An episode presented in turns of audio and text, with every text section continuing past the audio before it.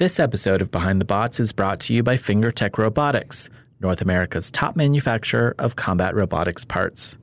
If you're interested in building your first combat robot, check out FingerTech's Viper Kit, which includes everything you need to build a fully functional, competitive ant Antweight. FingerTech also carries a complete line of wheels, hubs, motors, and other components if you want to build a bot from the ground up.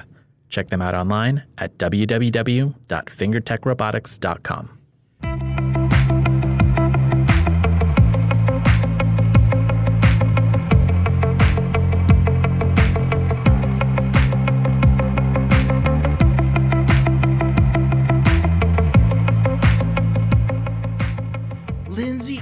Preston Esquire, it's been most excellent doing this podcast with you for these last two years. Much appreciated, Christopher Van Socrates Logan. Hey, when's our next podcast assignment due? Hold on, let me check. Uh, three days, 27 hours. Chris, did you remember to wind your watch? Bogus! We spaced on the podcast! We only have an hour to upload, or Luke's gonna send me to Army boarding school in Alaska! No way! Wait a minute, dude. We have a time machine. We can go back and record a podcast when we have more time. Excellent! Who are we gonna interview? Let me check the book. Oh, there's this dude. Up next, our 2019 interview with Marco Antonio Meggiolaro, captain of Minotaur.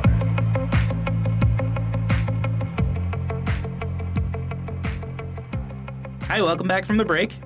Today we have a very special guest joining us, Minotaur captain Marco Antonio Meggiolaro. Welcome, Marco. Ah, thank you. It's my pleasure. I'd like to start by learning a little bit more about RioBots, uh, the combat robotics team you started back in 2003. Can you tell us more about those early years, and uh, and why did you decide to start your own team? Well, uh, I teach robotics in my university since 2001. And in that year, the Brazilian competition started.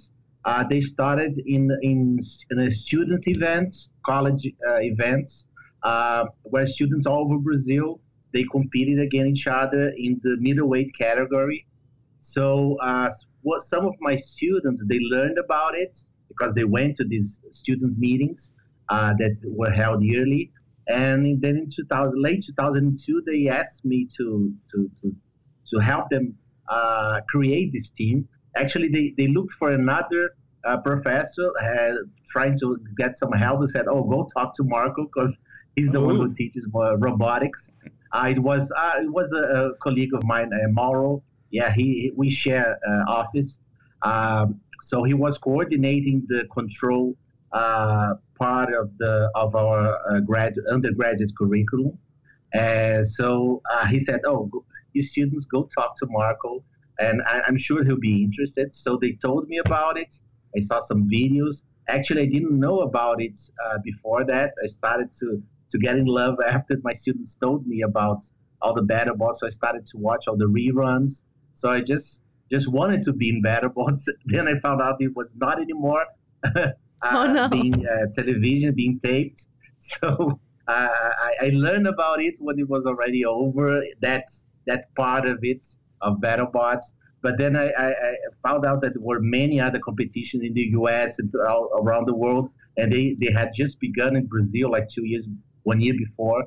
So I told my students just go to the 2002 events. So learn everything you can, uh, and then next year we're going to build a robot and compete. So uh, we built uh, middleweights, was an overhead thwack bot. It didn't do much damage, but actually no robots did much damage back then. It was a matter if you get flipped over, you'd lose. So we built a robot that couldn't be flipped over. Uh, so it was a it was a good experience. We got like sixth place in our first try. Then I got really hooked. About after the first competition, I was truly hooked about it. I bought every single book on the subject. Like Grant Imahara's book was like my Bible in the very beginning. And we got like other books as well, everything I could find on the internet, on, on the uh, pages from, from the other teams. I, I was reading everything, taking notes, uh, and then I started to have like weekly meetings with the students to to teach them everything that I learned about it because I, I mean I did my PhD in robotics at MIT, but I didn't learn anything about this combat stuff. You know, this is very different. I was working with industrial robots, with programming, with software. Uh, I was not building stuff that would like have to hit each other so hard. so it, it, it, was a steep learning curve then. Uh, so uh, we finally built our first uh, uh, horizontal spinner, and then we, we got first in the Brazilian nationals, like wow. in the second wow. try. So it, it, then, uh, you know, there's no turn back. There's the point when you don't turn back. After you win a competition like that, after you're hooked, I just want to build better and better robots. And, you, and I think the level at the level of the competition in Brazil then started to rise a lot because of that. Mm. That that's that's such a fascinating uh, comeuppance into combat robotics. Can you tell us some more about those early bots? Do you remember the first robot you built and like what was it called and, and what did it do? Yeah, so the very first robot we built was in 2003. Uh, it was called Lacraia, uh, which it's like a centipede, uh, and uh, it was an overhead thwack bot. So it had like two wheels and it had like a hammer. So you just like reverse the direction of the driving and then you'd hammer the opponents. And uh, my choice, I chose that kind of robots because in Brazil, uh, no robots were invertible. So if you invert the other robots, you would win at that time. So I wanted to make sure that my robot wouldn't lose because it wouldn't be flipped over. Uh, of course, uh, the weapons back then were very weak. You know, like the the, the hammer wasn't so powerful. Uh, and actually, our armor was like one millimeter uh, Lexan because that's all the weight we had left, and it was enough. It was enough to protect ourselves. So you can you can imagine how it was uh, back then. Also, most of the robots were built by uh, more control and electronic students because that was the most most of the students went to these meetings. So there were a lot of learning still in the mechanical parts. The, the robots were not very good mechanically, not very strong. Uh, but then a lot of mechanical engineers, uh, students, and mechanical engineering students started to, to enter these, these university teams, and the levels started to get higher and higher. Yeah, we, we, we dominated the, this uh, sport in Brazil for the first 10 years uh, since we, we won in 2004, no, maybe 80 years or so. And it was kind of annoying because we were like winning every category of every event uh, but we were helping uh, the other uh, teams to learn with it as well. So the level of the other teams also were going up. So it was you're always catching catching up.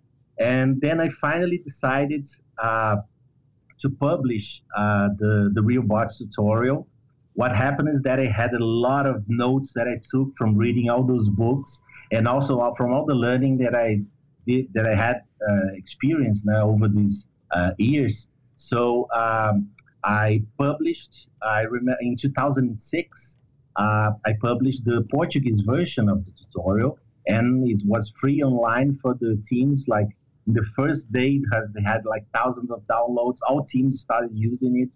I've learned that many teams in Brazil, in their selection process for the students for the teams, they uh, they use my tutorial to to for the students to study and to take a quiz on it. So it, it helped a lot. I felt very good about it. You know, kind of the downside was then they started winning against us. you know, I'm I'm a professor and that's my job. You know, teaching students until he gets better than than me. So so it was kind of a win situation for me. You know, in the end. Um, seeing all the all the other teams getting the, to the same levels. So today is, is really tough to win in Brazil. We, Brazil has a very tough fighting scene. Uh, in 2009, then I published the English version of tutorial. I had many uh, people from the US who, who learned Spanish, knew how to speak Spanish. So for them, it was kind of easy to, to read Portuguese, mm. uh, which is the, the first version. Spanish and Portuguese are very similar. So and they loved it, and so they started telling other people from the U.S. and said, "Oh, you have to write it in in, in English." So so what I did is like I, I, I spent like three months, you know, uh, trying uh, to avoid everything else that in work, you know, doing just the minimum possible, just barely minimum, just giving classes. Uh, and all my spare time I went on uh, writing the second version of the of the tutorial. And I included all the the things we learned from 2006 to 2009, like three years, may may seem not much, but actually the tutorial like doubled in size, more than doubled. So the English version 2006 was in 2016. Yeah, was was a, a very a, a good success. Uh, many people downloaded into the PDF. There's now like a print version at cost price, but uh, the PDF downloads were, were insane. You know, we had like a tracking in the beginning, so I, am very helped that it helped uh, not only Brazilian teams, but teams all around the world with it. That's that's such an interesting story. How a tutorial became like a like a reference book. Um, can you tell us about some of the big learnings from that book? Like what what what are what are some of the biggest chapters? Uh, well, uh, in the uh, in, in, the English version, I introduced a weapons chapter, which was I did not address at the beginning. So I tried to be more specific about what's the, the math, the geometry aspects and the physics aspect of each kind of weapon. Uh, actually, it was it's not much deep. It's not too deep. This this book. It may seem a little bit deep in some parts, but I do some calculus uh, and some integrals and so. But actually, the idea was try to uh, to aim to any kind, any public. You know, the the more the, the hobbyist, technician, the college students, because that's how this competition started in Brazil, like in these college student competitions. So I tried to uh, to put a little bit of everything in there. So it doesn't go too much in depth in this weapons part, but it gives you an idea of where to start. So uh, so these weapons is very good. The materials part I also was able to to to go deep on it because uh, I also besides robotics. Uh, before my PhD, I did a lot of work uh, uh, in my master's about materials, material science, and and structural integrity. Uh, so this materials part was, I, I, think it was very, it ended up very nicely there. So I, I have an unusual combination. Like I didn't have like strong robotics course in my university back uh, when I was a master's student. So I worked a lot on structural integrity. And then I went to MIT to do robotics. And then when I came back, to my university in 2000, I started to teach both structural integrity and materials and robotics. And nobody could understand. They're not too much related. How can someone be like an expert in two such different areas? And since then, it was like, for me, it was fine, but I didn't know uh, what would be the purpose of my life with that until I found combat robotics. Because then it was just the, the what I needed to the marriage of robotics and structural integrity and, and materials and everything. So I felt very happy that I had these two expertise that were so unusual, so uncommon, uh, so unrelated, uh, and they they were just perfect for for combat robotics. Now, RioBots also created a combat robotics card game. Can you tell us a little bit about that? Oh yeah, that that was a fun project. Uh, when I was growing up, I, I, I was a kid, like seven, eight, nine years old. There are a lot of these kind of card games. These Trump Trump card games. There has several names about it. They're, they're very much fancier nowadays.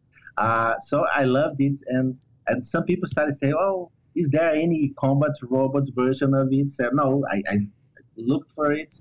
And then I came up with the idea of, of making one. So I started sending emails to every team, uh, uh, both uh, Brazilian teams and the ones from the from Robo Games, Uh, from the from the mostly from the US, uh, uh, which were the ones that we had like some uh, proximity. Uh, that we had some contacts. and they started sending pictures of the robots and the actual info of it. So I tried to, to see how we could mix different weight classes and still can can have one card of a lower class winning from the other. And then I came up with this idea of putting the, the using the percentages, the weight percentages using the weapon or in the drive or anything. So in this way, uh, any card could beat it, any other card. You know, a, a beetleweight could win against Tombstone. you know, if you choose like armor in the very tough beetleweights, it's gonna win against Tombstone because its armor percentage is not very high. Of course, if you choose weapon, you're gonna lose to Tombstone. so and, and, it, and, and it was fun because you could see the actual numbers of the percentage spent in armor, batteries, uh, uh, drive system. It's, so it's, it's also a learning experience to see which kind of robots, which kind of percentages you have as well. And so uh, it was a fun project. I mean, it took a lot, a lot of time to make all the graphics. I did everything in PowerPoint, you know, old school. and, and, but I think the, the, the, the, it looked very nicely in the in the end. So uh, it was a fun. So I, I shared it actually recently. I shared all the files for everyone to print it. It also has a like a cost price version that people can can buy. So you've you've been at the helm of RioBots now for 16 years. Can you tell us, you know, where's the where is the team today? Like how big has it grown? How many people are, are currently on RioBots and how many robots do you compete with now? Uh well, uh, let's see. Uh, we just we just competed this week, so I have some fresh numbers. Uh, we have uh, we have been competing for 16 years. We have won like uh, among gold, silver, and bronze, uh, 100 and 181 trophies. What? so far? Yeah, That's amazing. that's yeah, that, that's great. Like half of them were golds. Uh, but that yeah that's and actually half of everything is like national and half of it is international. It's very uh, it's it's very interesting those uh, those numbers. So uh, of course i'm counting all weight classes you know. We uh, from fairy weights 150 gram to battle bots yeah, to heavy weights 220 pounds or 250 so if we add, add up everything we had many wins then. We our team is uh, usually between 20 and 30 students, uh, but mostly 20, most of the time 20 students. Uh, the, our turnover rate is very high uh, because the students are starting to take internships early and early these days. So sometimes the students, we blessed one year when he's, uh, he or she is really starting to, to make a difference in the team they leave for the, for the internship. Actually, I've learned that many companies in Rio uh, they look for students at RioBots. they go to RioBots to look for students for the, to uh, to hire them. So if in, in, their job interview they say that oh I was in RioBots for me the the interview just opens a big smile there because he knows that they're gonna be a hands-on uh, engineer and he'll have the, the uh, you know all the all the all the theory from the classes but also all the hands-on part from the from the team. So we have like uh, 20 students each time, but we've had like maybe 300 students. It's difficult to, to count.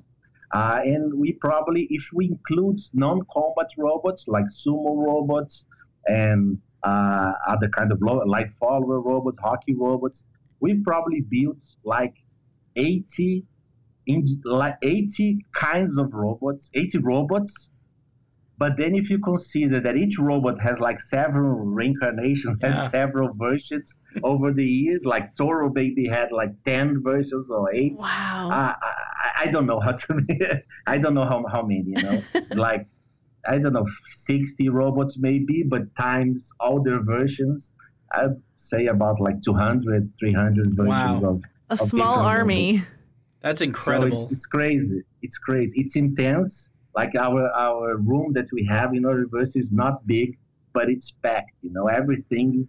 You can look everywhere. You're gonna see a robot. There are robots on the ceiling. There are robots uh, on every uh, everywhere. You know, it's really uh, we have to be very organized, because it can get very messy, especially before big events when you're working like on 12 robots. Um, and all the robots are still disassembled, so you can imagine uh, how many parts you're going to see on our table. So, and and it's a very challenging process because uh, most of the students they are freshmen and they're in first years, so uh, they're still not very much organized. Some of them uh, don't know how to use the tools very well, so have to teach from the very beginning everything. So for RioBots to work, we have to take an approach as a company. So uh, I'm the, the, the professor that, that, coordinates everything. We also have a, a student captain uh, for, for the team who, uh, who talks with all the area coordinators. So you have a mechanical coordinator, electronic coordinator, autonomous coordinator that works with the autonomous robots. We have a marketing coordinator, and we have uh, like an administration coordinator. And then they have other students below them. And then we have the interns, which are like the students that are still on probation that just taken the the entrance entry exam for the for the team. Uh, all students from the university can take this exam. So uh, they they have to read the tutorial. They there's a written exam. There's an interview.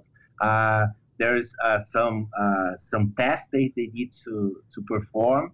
Uh, and then there's some internship of about two months or so until the next event. Then they enter the team. So it's a huge hierarchy there, and that was the only way that it would work. Otherwise, uh, there was not have any accountability for for all the, the, the tests that that we need to perform. So we also use a lot of software to to to organize, to administrate everything. Uh, so it's, it's getting very professional there just for survival.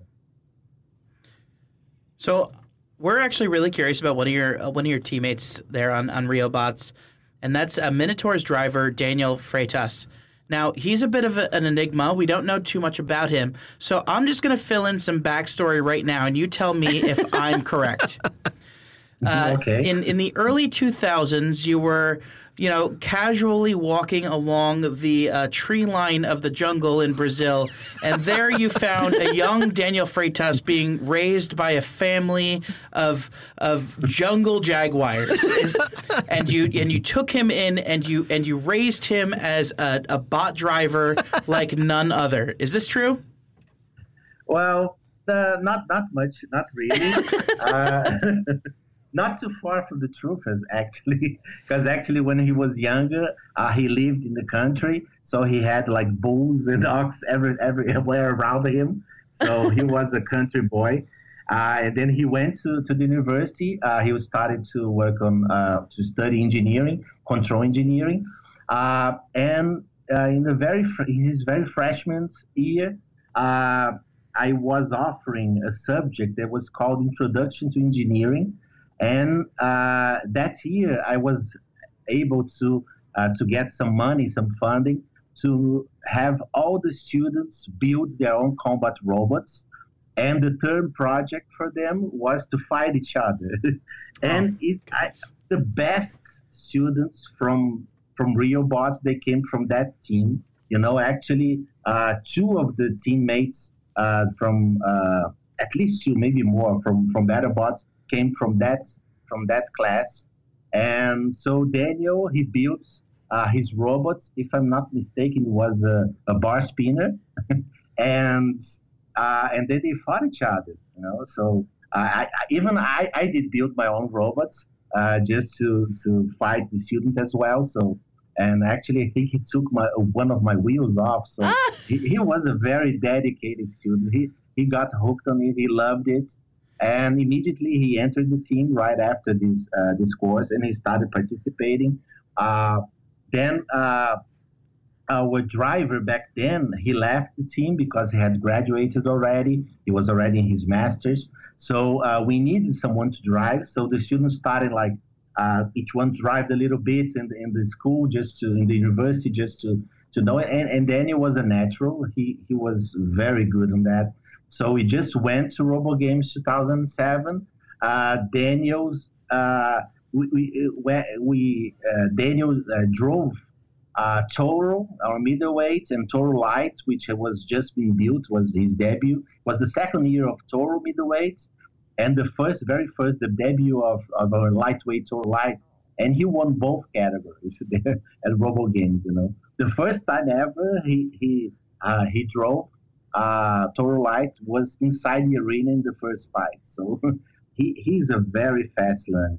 So uh, Daniel, uh, Daniel then was uh, driving our robot since 2007, uh, and since he was, he also did his masters in my university. I was his advisor. He was, he continued, he kept being our driver. Uh, we actually we founded the robotics company that builds inspection robots. So we were always together. And he was still in the team. Only when he he was uh, more uh, caught up in his job and, and in the company actually uh, that he stopped driving four wheel bots and the other students uh, they started driving the big bots the small bots the insect bots uh, many other students have driven as well uh, so it was not new but in the big arena for maybe I don't know 10 8 9 years it was just daniel driving so more recently other students have been driving the big arena but of course, for BattleBots, Daniel had to be the driver. So Daniel went back from his retirement from as a RioBots driver to go in 2016 to, to, to go to BattleBots, and that that was the best choice. I it was like the dream team. I'm trying to assemble the dream team uh, every time we go there. The best veterans since 2003 uh, to get them wherever they are, so they they can come with us. So the best driver, the best guy in electronics. So uh, and that that makes a big difference. That's amazing. Daniel is is like one of the most passionate drivers that you see in the sport today. It, it, at what point did you notice that he like puts so much of his own energy into driving? Uh, like had he always been like that, or did he did he develop like that kind of that kind of ferocity later? He was much more ferocious before that. Wow. actually, actually, I tamed him over the years because he, uh, he he's a very nice guy when he's not driving. He's very very nice. But when he's driving, his adrenaline makes him get crazy and do sometimes do some crazy stuff like uh, uh, like being reckless during the during the fights and exposing himself too much there. So uh, I had to calm him down. He gets with too much adrenaline, so he tries to make some mistakes, but then he compensates for the mistakes with his ability. So in the end, I said, "Hey, Daniel." I told you not to do that. You're gonna get screwed. Yeah, but I won, didn't I? Didn't I? Said, yeah, okay, okay. But next time, don't do that because you were you were very good. You know, I mean, you could win more easily if you didn't do that. I said, okay, okay, that's fine. So uh, over the years, he's been uh, trying to control his adrenaline there. The adrenaline has to be there. So before the fight, he started doing some some breathing exercise uh, to to raise his adrenaline, uh, but then not so much. You know, just at the right, right, level where he's you know very aggressive, but still using his uh, his brain. so, so uh, he, he, he's he's a, he's a passionate and and since he's a builder as well, he's like one of the main builders. Uh, he he he drives it uh, knowing like all the the weaknesses of the robots and the best way to to get uh, to to to get better hits with the with the strong parts of the robot. So he knows the robot very well. So it helps a lot. So being this this pioneer with Rio with RioBots and and watching uh, um, the the bot building community grow in Brazil. Can you tell us like what is the the current like combat robotics scene like? And you know, is it still growing? How many teams are there? And how many competitions do you have there every year? Uh, we have many competitions. We have like the main event is the Winter Challenge. The Winter Challenge happens usually uh, in July, which is winter time here in the Southern Hemisphere, uh, and it's the biggest event. It's like I don't know, maybe 800 robots, something like that. It's like almost as big as Robo Games. Uh, because they they have not only uh, combats, but they also they have many other categories like Robo Magellan, uh, like line followers, sumo, uh, hockey. So it's it's a big competition there. Uh, and we also have some smaller competitions, like the one we just went this weekend was here in Rio. Uh, it was small, but we had like more, almost 100 robots there. So that's the wow. small uh, here. Uh, the, the scene here is very uh, intense. A lot of vertical spinners. uh, mostly because of the inspiration of Toro. You know, Toro won like for I don't know seven years in a row. He won here in Brazil, so everybody was started building drums and discs. You know, to uh, inspired by it, and we also uh, we were very open about showing the robots, about teaching everything, every component that you use. So every time we did something new, in the other year, the next year, all the teams had this thing as well, and then they started to to develop their own uh, uh, innovations. You know, so uh, it, it, it, was starting to grow uh, to grow a lot. So today is very tough to win uh, in Brazil because the fights are very brutal. Uh, the the the fights are very brutal. The weapons are taken to the extreme. they use the best materials. there are a lot of comp of, of uh, former students that open their own robotics company. They are competing now because in the beginning, since in 2001, it was like a, a college students event, a college students meeting where they had like this robot competition. Uh, these students from 2001, they are now engineers with their own companies. And they're still passionate about combat robotics.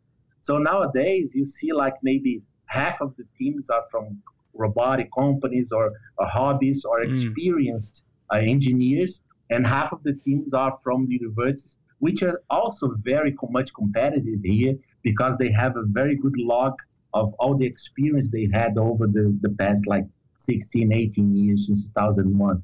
So here the university teams are also as strong as the, the private teams from companies. So every fight you have to say that we have to kill a lion at every fight, you know, to, to move on, to move on because uh, the weapons are insane. You, you have a lot of energy. The best materials, people are using Maraging uh, steel. They're using Iron mat steel, which I don't know where they're getting it because I can't buy it. It's like air grade steel wow. from maybe the, the landing gear of the, of the plane. That's some people work for companies that build this stuff, you know, so they have access to some materials that other people don't. Wow. So it's insane there. And it's it's very fun. I mean, I actually been uh, we actually gonna prepare so preparing the videos from this fight from the last weekend. We had some very brutal fights. Lot, as I told you, lots of of uh, vertical spinners and drums, most of them, but some horizontal spinners as well, and of course some wedges and fork bots. Um, so it's uh, it's, it's nice. It's nice, and it's a friendly environment. Uh, in the very beginning, it was not. In the very beginning, when it started in 2003, actually there were some teams that put some covers on the robots so nobody could see them. Wow. You know, because they they, they had this idea like uh, I don't know, like a car race, like Formula One or so, when you have to hide your uh, your the, the tweaks because the small difference uh, they can make if somebody sees a little bit uh, the, uh, change you make to your car. Uh, but that's not the, point in, in, in, combat robots, in combat robotics. You know, it's so tough to build these robots that you need to share info for everybody to, to, to for the, the sport to grow.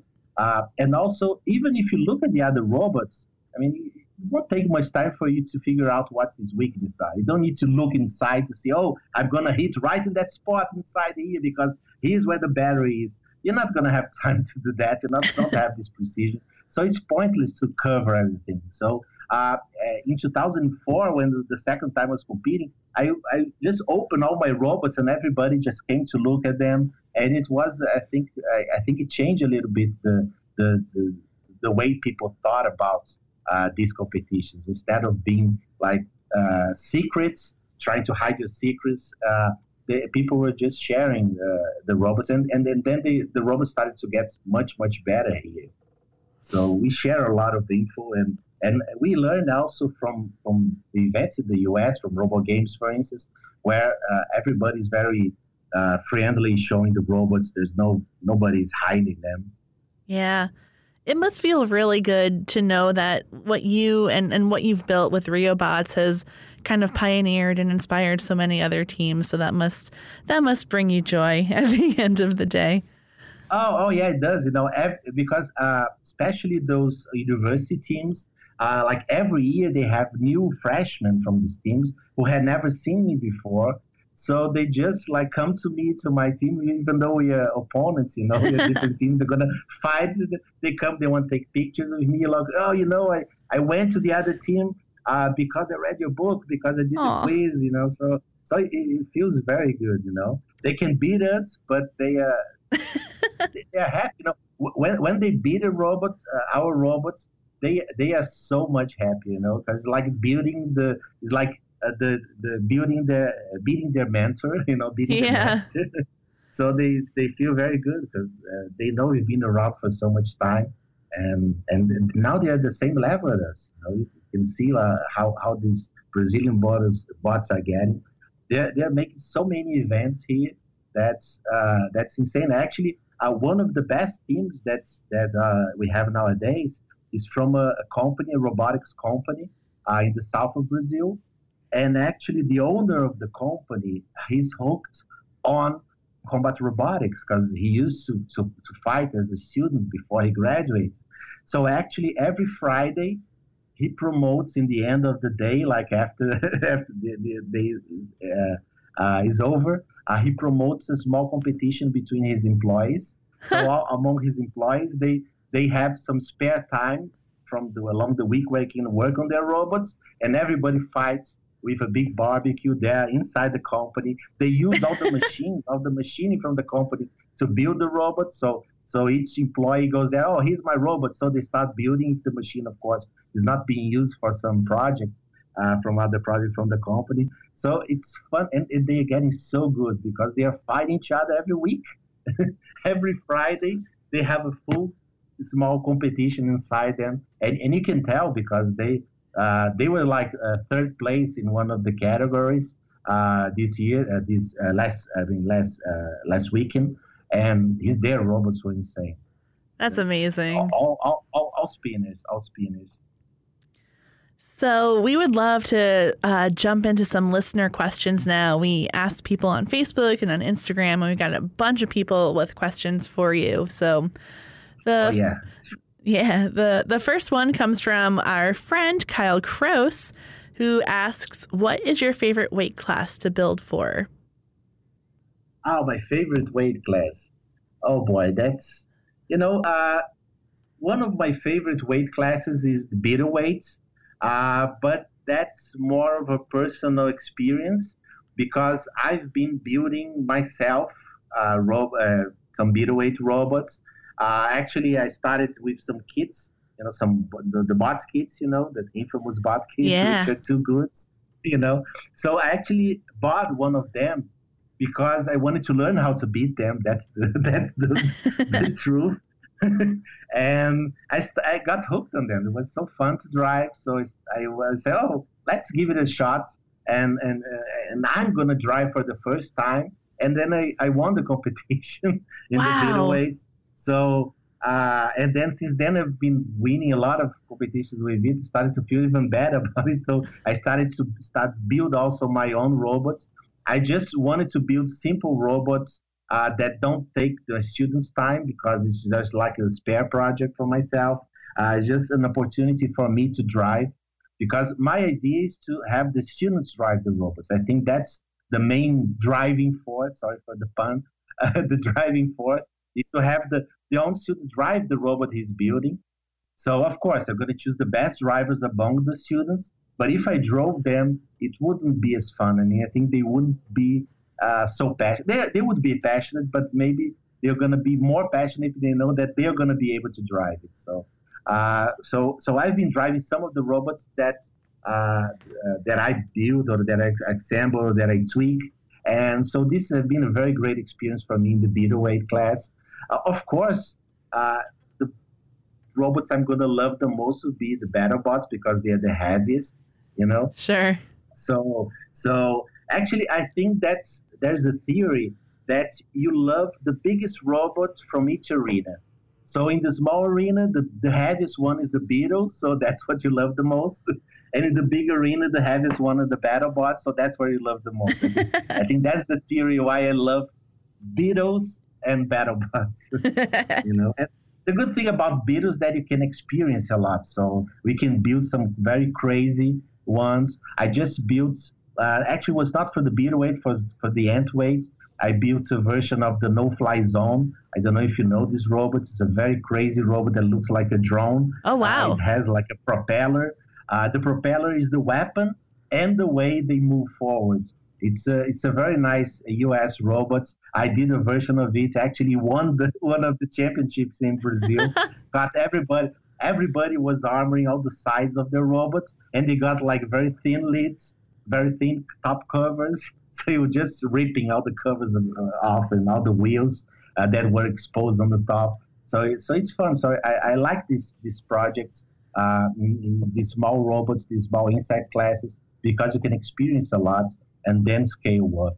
You know that, that that's how huge show uh, happened. You know Yeah. that was huge became reality. Nobody would think of building a BattleBot they hadn't tested before, like a, an insect that was very effective like like that. So so I, I love beetles and BattleBots. So, superfan Leo uh, wants to know Does RioBots have any robots that aren't drum spinners? Oh yes, definitely. Uh, we have uh, our very first robots was, a, was an overhead thwack bot, which like a hammer driven by the one wheels. Uh, we had spinners, horizontal spinners. Uh, we had like Cyclone and Titan. They are both horizontal spinners. They were very powerful. Uh, they're they're retired right now because they were not invertible. So Mm. so nowadays it must be really invertible here in Brazil, of course. Back then they they won like all championships as well before Toro was born. Uh, we built uh, some wedges and fork bots, especially fork bots. Our fork bots are getting too good. People are starting to get upset. we learned a lot. We learned a lot from the bot kits, and we are doing this on other weight classes. And actually, in this past championship this weekend, uh, there was uh, it was an insect competition. We won gold in all three categories with our fork bots. So Wow. uh, in the ferry, and, and and it was like 77 uh, insects, and very tough ones, and they were very effective. So uh, we we are kind of perfectioning the the fork. Actually, we have forks, different forks against each opponent. So different shapes, different uh, different functions. Uh, so that's one of the things. You know, people call them wedges because they're usually used with a wedge, but then actually 99% of the fights you use the forks. Only against horizontal spinners we end up using wedges. So so we, we've we've uh, we've built wedges and fork bots as well. I, I think they're they, they they're fun as well. You know, it's like uh, what what would be the world uh, if you only had Batman against Batman? You know, it's good to have Batman against the Joker. You know, so for me the, the wedges are the Joker.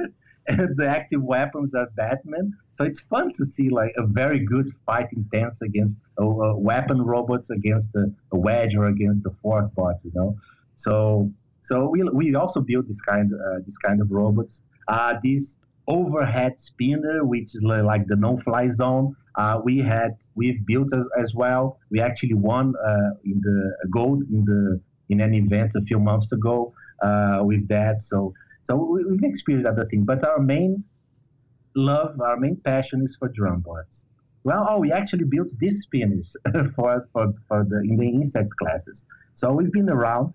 Uh, we haven't built uh, launchers. That that would be one of my my passions. Maybe someday to build a pa- pneumatic launcher, but I have to forget about it because it will be too dangerous for freshmen in my Oh. university. You know, That's fair. because, if a drum starts to spin, you still have time to remove your, your hand or something with not too much injury. But if a reckless student just, you know, lets a launcher pop its pneumatic valve, you know, you, you- can imagine what would happen. So, Wow. so forget about it. No, no pneumatics uh, in combat. Uh, so, so, so in the summer, so uh, in a nutshell, like fork bots and wedges, drum spinners, a little bit of these spinners, uh, two very nice horizontal spinners, bar spinners, uh, and two thwack bots. Have you ever thought about making a heavyweight version to bring to BattleBots in addition to Minotaur? Uh, we thought about uh, in, uh, about other heavyweights. I mean, I think our main uh, limit is because of our budgets. Yeah. So it's very tough to, to, to, to pay for two heavyweights. So actually, Minotaur was inspired on Toro Maximus, which is our heavyweight. So we just scaled up the armor. We did a lot of changes, but internally we try to share the same components. Otherwise, it would be very difficult to, to finance it, to finance Minotaur. Uh, despite some of uh, some of some cash sponsorships we have, uh, some of the sponsors sponsorships are mostly also in parts, which helps a lot, but it's not enough to cover all the costs. So having a second uh, heavyweight, a very different one that wouldn't share parts with Minotaur or Toro Maximus, uh, we will need to have some serious sponsorship for that. Um, so yeah, I mean that's a that's a great segue then to get right into Minotaur. So RioBots entered the 2016 season of BattleBots with Minotaur, of course, which quickly became a fan favorite, including I think amongst all of us in this room. So can you describe Minotaur for our listeners and give us some of its specifications? Uh, yes, definitely. So uh, Minotaur's story begins maybe almost 10 years before he was born. Uh, it, I was a, we were at RoboGames. Uh, we actually had won the, the middleweights and the lightweights uh, uh, championships there. And then the organizer of RoboGames, uh, Dave Calkins, he challenged us to to build a heavyweight. You know that was missing for us. We showed that we were able to win in those more heavier classes. Why not a heavyweight? And then we finally got some funding. The university helped a lot, our university. Uh, and we finally built Toro Maximus. It debuted in 2009, if I'm not mistaken. Uh, and it was it did a very good job. I mean, it took many years until it won. It, it won. It finally won in 2014 in Miami in the STEM Tech tournaments. And then the next year, in the following year, in 2015, I won RoboGames, the heavyweight championship. So uh, it was like several years of perfecting it from 2009. I think 2010, the second year of Toro Maximus, we got silver, if I'm not mistaken. So, so it was always getting close and always getting better. We did some refinements. We changed entirely changed the the the concept, the width of the robots and the components. We went full brush. Uh, sorry, we went brushes for the weapon. The drive is still brushed uh, motors. Uh, we think they're still more reliable until we, we change our minds. and uh, we and then we evolved Toro Maximus until finally won 2014 and 2015 uh, heavyweight championships in, in the U.S. You know, STEM Tech and RoboGames. Uh, so it was natural that if we're gonna enter BattleBots, that we're gonna build a better version of, of, of Toro Maximus. And then when Minotaur was was born, our entry video for BattleBots, uh, we prepared like a five minute video. Uh, we show not only the Minotaur's project, but also all the fights that Toro Maximus went to see. Look, you see, we can do everything that Toro Maximus does and still have 30 more pounds to make it stronger and Wow. uh, and, and and more fun. So so they love it. You know? It's it's very powerful. I mean, with Toro Maximus, uh, actually, uh, we went to uh, that. That's a, a classic video that we made back then. Uh, we went to a golf course, and we uh, hit a 30-pound aluminum block, a solid aluminum block that I bought, and it went over 100 and something yards. Wow. It there's a video. I mean, uh, you can find this video somewhere on the YouTube on YouTube, and it, it was crazy. I'm so glad that we did not test it in the university because we usually test our our robots hitting the university in, in like a, a soccer uh, field or something uh, away from it from everybody. But still, 100 yards, it would hit something, hit the walls of the university. So I'm glad that we went to a golf course for that specific test because uh, it's too much power there. And, Yeah. Uh, so uh, in 2016, uh, we had a, a very good run. Uh, we lost to Bombshell, everybody knows that. Uh, 2000, and then uh, 2018, we came back with the same chassis, some small improvements on Minotaur, but we finally found out that the material from our chassis was not good it was not uh, good some good aluminum we we actually found that even though we bought here in brazil it was an aluminum that came from china that was Mm. not definitely not uh, good. You know, it, it was like spongy and looked a little bit like cast aluminum. It was Oh. 6061 aluminum, but it, it, its quality was very low. So, uh, so for for uh, this season, 2019, we built an entire new Minotaur with an improved design. Actually, the, the the chassis is much thicker now, and we also use good aluminum. Actually, also from China, but this time I, I had a colleague of mine who is a PhD uh, who does some work. He writes some papers with me about material science. So he managed to buy the aluminum from the place where he buys the materials for his research project. So he- Wow. he, was sure that that was good quality. uh, It's, good to have someone like that in your corner. Exactly. And of course, the machining was done there because the machining there is Oh. insanely cheap. The thing is that you never know about the material. You need to know where in China you're going to get the material to make sure that's going to work, that's going to be good enough. So, so all the chassis was made in China, and uh, we wouldn't have time for it to be shipped to Brazil. So actually, one of my teammates, Junior, he traveled to China Whoa. to pick to pick the chassis from from Minotaur from this year's Minotaur. Wow. He went all the way to China to pick three sets three sets of chassis, like six halves, because there are two halves of the sidewalls. And he went there and picked it, came back. You know, that was the only way to to make it in time. So, so to see how much dedication we have to Minotaur in the team. I, I, I can only I can only imagine what his luggage carry-on fee was bringing that back.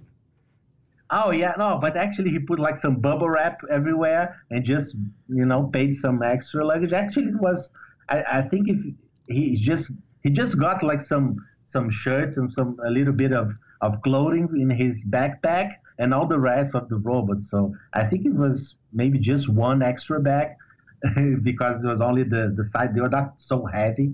Uh, but he managed to get them here you know and so uh, it was just in time for us to finish assembling minotaur and then competing this year so we made sure that that we had this and we did the internal parts we're improving like the all the reinforcements we're using on uh, weapon motors but the weapon motors are still the same is the big scorpion motors and the, brushless ones and uh, in uh, driving system big mag motors. So the motors are still the same but we built uh, new gearboxes for the for the wheels, uh, larger diameter wheels to avoid get, get trying to avoid, of course, getting stuck in the on the arena floor, uh, and of course reinforcing all the the fixtures that we make in the weapon motors uh, for it not to break, and of course a larger diameter drum. So it was a complete redesign. I mean, even though it looks similar, uh, exteriorly, the, the structure, the drum, and everything uh, was completely new. It, it was very expensive to to make it everything uh, to make three minotaurs Wow. from scratch. You know, we we built actually built three minotaurs because we, we think that that's what you need to have a really good chance to to go to the finals and and not get out of spare parts. Yeah, I mean, with with a story like that, you guys definitely win the award for most dedicated team. Thank you. yeah. The most pa- the most passionate and the craziest, probably. Yeah. So Instagram user Hey Now You're a Brock Star wants to know what are Minotaur's dimensions because it looks so small compared to the other robots on the show. to, to, uh, so uh, so Minotaur is about 20 inches wide. Uh, its internal height is about 4.5 inches, and his wheel uh, it's about nine inches now. It used to be eight inches, now it goes to nine inches for better ground clearance. And so that's how much you can think. It's, it's like more of a square shape, kind of a square. So it's like 20 each, uh, and its length might be a little more because of the drum. So, the, so that's about the dimension. Now, compared to the other robots, it's really small. But actually, uh, this weekend we took Minotaur to showcase in the in this event, and people were impressed because they thought it was so much smaller. You know, because on the TV you see it so small, so people think that's the size of like a middleweight or something. And then when they saw the size of, of Minotaur, they, they got impressed because uh, here in Brazil uh, uh, there, there's only one, uh, two other heavyweights. Uh, one that competed in China, and and the other one was Black Dragon who competed there. So so people are not used to, to seeing heavyweights. Uh, so they get impressed of how big they are, even though these are small heavyweights compared to, to some others. They look Tombstone or they look at Bronco, they would, they think it's, it's insane how big these robots can get. So we have a we have a question from uh, Instagram user uh, Wes uh, Ashworth, and Wes wants to know. Uh, Minotaur was agoni- agonizingly close to finally winning the Giant Nut two seasons ago. What steps what steps have you guys made uh, to take into 2020 to get past vertical spinners like Bite Force and Deathroll, uh, which have knocked you out in the last two years? Uh, so, uh, so, uh, so the improvements we made for this season uh, was to make stronger chassis, of course, with a better material. I mean, the same material, but a good, a good one, a good batch. Uh, 50% thicker armor, because actually, one of the main issues we had against Bite Force in the 2018 final was that our chassis broke. I mean, if it hadn't broken, the, the, the drum might still be spinning. And since they had burnt like three of their four uh, uh, bag, uh, weapon mag motors, we might have won it. You know, if I'm not mistaken, they just had one of the four weapon motors left. So uh, if our chassis didn't break, our, our drum would still be spinning, and we might have a shot uh, back then. So we had to make sure that our chassis wouldn't break again. Mm-hmm. Mm-hmm. Uh, of course, we increased the diameter of the of the wheels to get a better ground clearance because we got stuck against Tombstone. Uh, it was not enough against that Row because Deathroll really did get a lot of chunks from uh, from our from our top cover. So that's what helped also getting us high center. So it, it was fair and square there. I mean, you, you can't have an infinite ground clearance, so it also must have a limit. If you have too much ground clearance, the robot gets too much unstable on the on the turns. So uh, we we raised the ground clearance just enough uh, for for it to avoid getting stuck.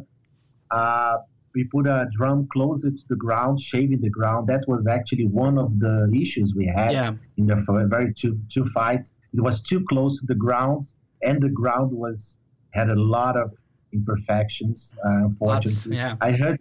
Yeah, I've heard that they are building a new ground, a new floor for the uh, for the BattleBox. So that that's going to be great. Uh, but this season we had some issues that, but so we were scraping the ground to make sure that we'll be able to knock off uh, uh, bite forces uh, forks there. Uh, we so we had a stronger chassis, bigger diameter drum. We also switched to a staggered tooth design, uh, which we also had tried uh, 2018, but towards the end of the of the competition, we built a larger diameter version uh, because this kind of design allows you to have more inertia and also to have a bigger bite, bigger teeth. When you use a single tooth drum, you need to balance this, this single tooth, and the drum doesn't have too much bite. Uh, with two teeth, you have a lot of bite there, and making them staggered uh, also maximizes that bite in, in, in a way that you get a full turn of the drum until one of the one of the teeth finally hits the opponent. So there was a lot of of, of tweaking and science in there uh, to to get these new designs there. Uh, we also make been making some accessories, uh, some forks to uh, to help us. The thing is that uh, our fork against Deathroll was not long enough.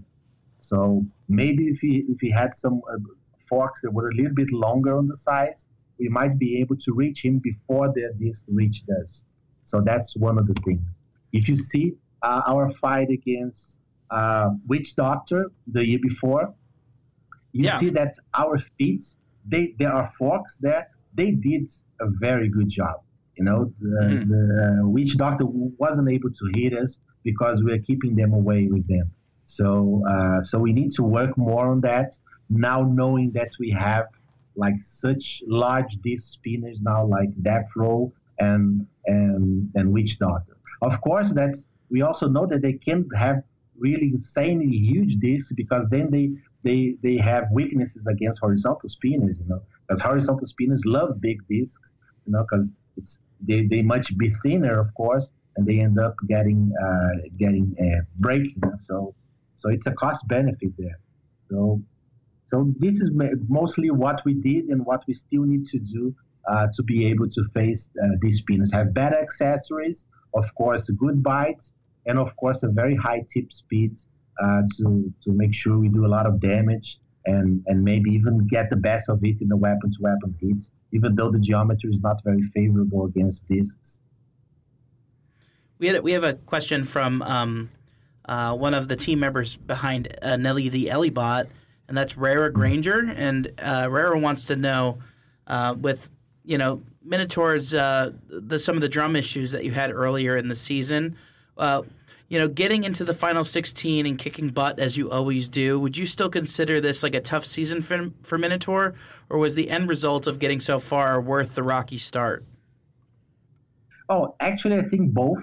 You know, it was very tough, but it was worth it because we were able to tweak Minotaur. Uh, Minotaur, brand new design. Uh, it's it's it's tough to to really test it here in Brazil because you don't have many places to test it and you don't have another robot to play with. You know, that's the main point. You know, one thing is to drive all by itself. One thing is being hit about our robot to see how it's working. And of course, uh, we didn't. We also didn't have a chance to check the, the arena floor, the BattleBox floor before our first fight. So we only found out the issue that was really because of the scraping of the ground because we saw there was so much arena paint uh, from the floor in our drum. So that's when we realized that the problem was not too much with our belt uh, ratio, our pulley ratio, was mostly because it was scraping the ground. Just enough not to to start uh, after like the few uh, few hits. So so fighting several matches, we, we, fought. If I'm not mistaken, we fought like nine matches. You know, can you imagine? You you yeah. get out in the quarterfinals but still you fought nine matches in BattleBots. So that's which, insane. Which I believe no? that's that's tied for most in BattleBots history. Yeah, exactly. So uh, so actually, if we had won BattleBots, we would have like uh, twelve fights. that would be. That would be like RoboGames or something, you know. We're used to that. The RoboGames were not not at BattleBots, so it, it, it was really uh, uh, it, it's it cost a lot to, to our robots. We lost some parts, uh, but we did a lot of repair on it as well. So so it was very tough because of that. We, uh, we had having to fight so many times. But on the other side, it was rewarding because we were able to tweak the robots. And I think now that we figure out like all the all the issues, uh, hopefully we can get back next season with uh, uh, at least all of them solved. You know that's what some, some people say that every loss is uh, is you're getting closer to, to, to, winning. You know, every time you break, something breaks. Uh, you find uh, a new, uh, a better way. You, know, you have better chances of winning. So uh, now that you found all the issues with the new design, you're probably gonna get still with this new design.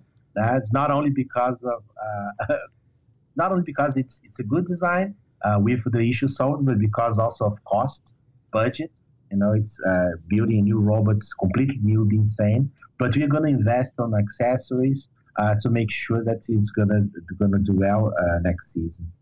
So it was tough, but it was a very good learning process. Now, Marco, you, since you're one of the educators uh, in this sport and you've been involved for so long, um, I think that this question is very important. Um, what piece of advice would you give a newcomer looking to build their first bot?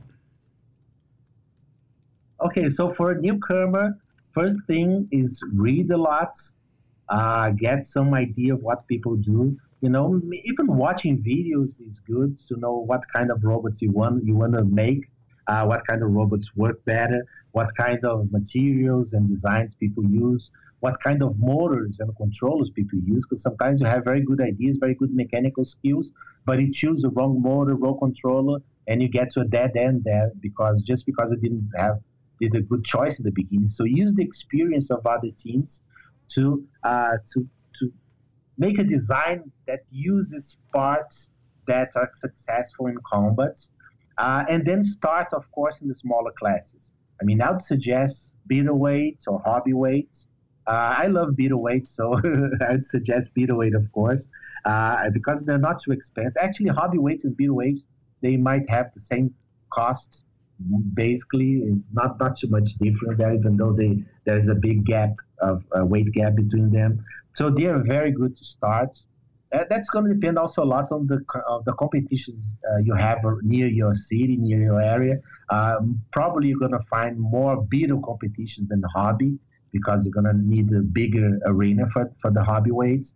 So build your beetleweights, compete, and then scale up. Don't start building your BattleBots heavyweight 250 pound in the first try because you're going to waste a lot of money, you know? So uh, don't do that in, in the in the weights, you can get away with like not using a CAD, a 3D CAD software. You can get away with like you know printing all the parts, uh, printing some have some 3D printed parts as well, or even printing all the all the drilling uh, all the drilling sketches and glue it on the material and doing everything by hand.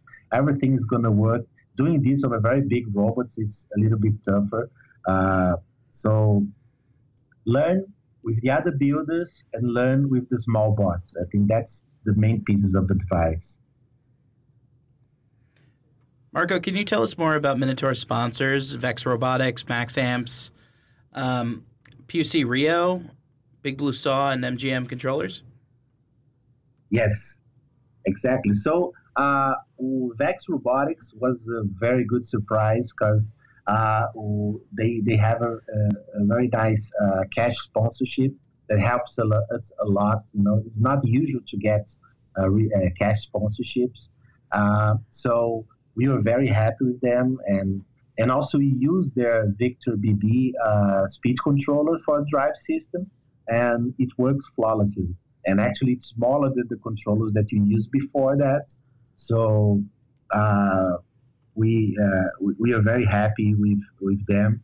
Uh, Big Blue Saw they did a great job, like uh, uh machine uh, water jetting cuts, uh, water jet cutting all our most of our parts from from Minotaur. The sides went from China, but the, all the covers and all the mounts, internal mounts, everything else they came from Big Blue Saw.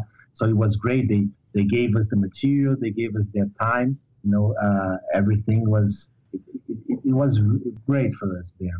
Uh, of course, Max Amps, we've been using their batteries like for, I don't know, maybe for three or four years or so before they started sponsoring us. And they were the only ones that would survive Touro Maximus, and then, of course, Minotaur. All the other ones would puff. Uh, they just couldn't take all that all that load, you know. So uh, this this uh, these uh, batteries they are very durable. So uh, we are very happy with them. It's not because they're sponsoring us. If they were not sponsoring us, we'd still buy them. So just don't tell them. but of course, we're gonna we're gonna be uh, talking well about them because we really love it. You know? And of course, MGM controllers they were like the the game changer uh, when uh, we switched our weapon from brush to brushless. That was a huge difference when we finally found the combination of the Scorpio Motors, uh, which is also one of our sponsors, Scorpio Motors, but uh, is a sponsor not for BattleBots. Uh, they sponsor uh, like the other uh, the other competitions that uh, the, sponsor RioBots, but the other competition, not specifically BattleBots, because we had the limit of the number of sponsors and how and, and what they would offer us. So they are not official sponsors, but they are very good as well. Uh, so the combination of Scorpio motors and the MGM controllers, uh, it was a perfect match. I, am not sure if we were the ones that came up with this combination. Uh, I'm not sure. Maybe someone did. I'm sorry if I'm not mistaken. But if I'm not mistaken, maybe we're the first one. And when we did this combination, everyone was starting to use them. Everybody was starting to use MGM and other motors, but sometimes Scorpio motors as well. And they can take huge loads. Like our our weapon motors. Each weapon motors it draws 800 amps uh, continuously during four or maybe four seconds during the spin up of, of a drum. You know, we limit to 800 amps. So it's insane when they say, oh, you're limiting just to 800 amps. You know, so like both weapon motors are getting 1600 amps, and that's from max Nexamp's battery. So, so everything has to to be uh, really uh, overkill for you to survive. uh, you need the the batteries to take 1600 amps, a controller to take it, the motor.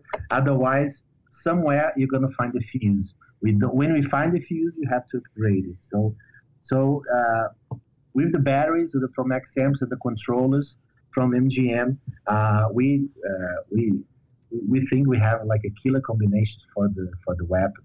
And what, what's fun is that our robots is very international. You see, our MGM controllers are from the Czech Republic, Scorpio motors from Hong Kong. Uh, our our sidewalls are made in mainland China. Our our covers and supports were made in the U.S. from from Big Blue Saw. Wow. Uh, some several uh, our our gearbox was all built here in Brazil, so it's a really uh, international robots. Uh, Marco, is there anyone else you'd like to give a shout out to before we let you go? Well, I, I, I just want to thank all, all my sponsors. Want to thank all my uh, my university as well. Our, my university is actually our biggest sponsor, PUC Rio. Uh, they they they have a budget, cash budget for us every year, and that makes a big difference because uh, we wouldn't be able to uh, to have real bots to to work real bots if my university didn't give this money allow me as a professor to miss some classes, miss teaching some classes, to be like two to three weeks at BattleBots uh, or, or, go to other competitions uh, here in Brazil or, or, or, abroad. So they let my time off. They, they give us sponsorship. Uh, they, they give us a space uh, in the university to, to build all these robots. Of course, uh, we, we, they have a lot of return from us. You know, we, we are in the media here in Brazil a lot. So it's actually very good for them. And the main thing, we're good for their students. Uh, the students that come from the team, they are much, much well prepared, very well prepared. Uh, so many, many students, they get a better experience uh, when they, they, they, they, they go through RioBots. So everybody wins, the university, the students, and I just have to thank them for, for this opportunity. You know, it's, I'm doing the thing I love, and I'm getting paid for that. You know, I can do combat robotics, have someone help pay for it. you know, if I was unemployed, I would put everything from my pocket. You know, the truth is that even nowadays I still put a lot from my pocket, but don't tell much my wife. You know about. it. you know that happens. You know, because even with the university budget and all the budgets. I had to put a lot from my pocket this year for Minotaur, for instance. Uh, but but uh, I would do it anyway. You know, I, I'm just so glad I don't want to see the students, you know, have nothing to do because the budget is over that year. So towards the end of each year, it's when I start, you know, getting my hand deep in my pocket to to to make sure that that everything's going to continue run smoothly until the budget from the next year arrives. So, uh, thanks my wife for not for not uh, making a big problem about that. uh, thanks my wife for for like uh, bearing so many travels that I make, like staying three weeks in the U.S. to assemble Minotaur, then two weeks competing and everything. So I have to thank her because uh, without her, I wouldn't have all the support I have here uh, to to do the things that I love. So so that's that's the big shout out Marco, thank you so so much for spending some time with us, answering our questions, and and thank you for everything that you've you've contributed to the sport and to combat robotics. We cannot wait to see you and Minotaur in the box again. I look forward to it so so much. The the giant nut is waiting for you. Yeah. Thank you so much. It was a pleasure being here with you. I had a lot of fun uh, and uh, we we can talk anytime in the future. You know, that hopefully after the next BattleBots with something to put on my screw that we have here. we look forward to it. Thank you.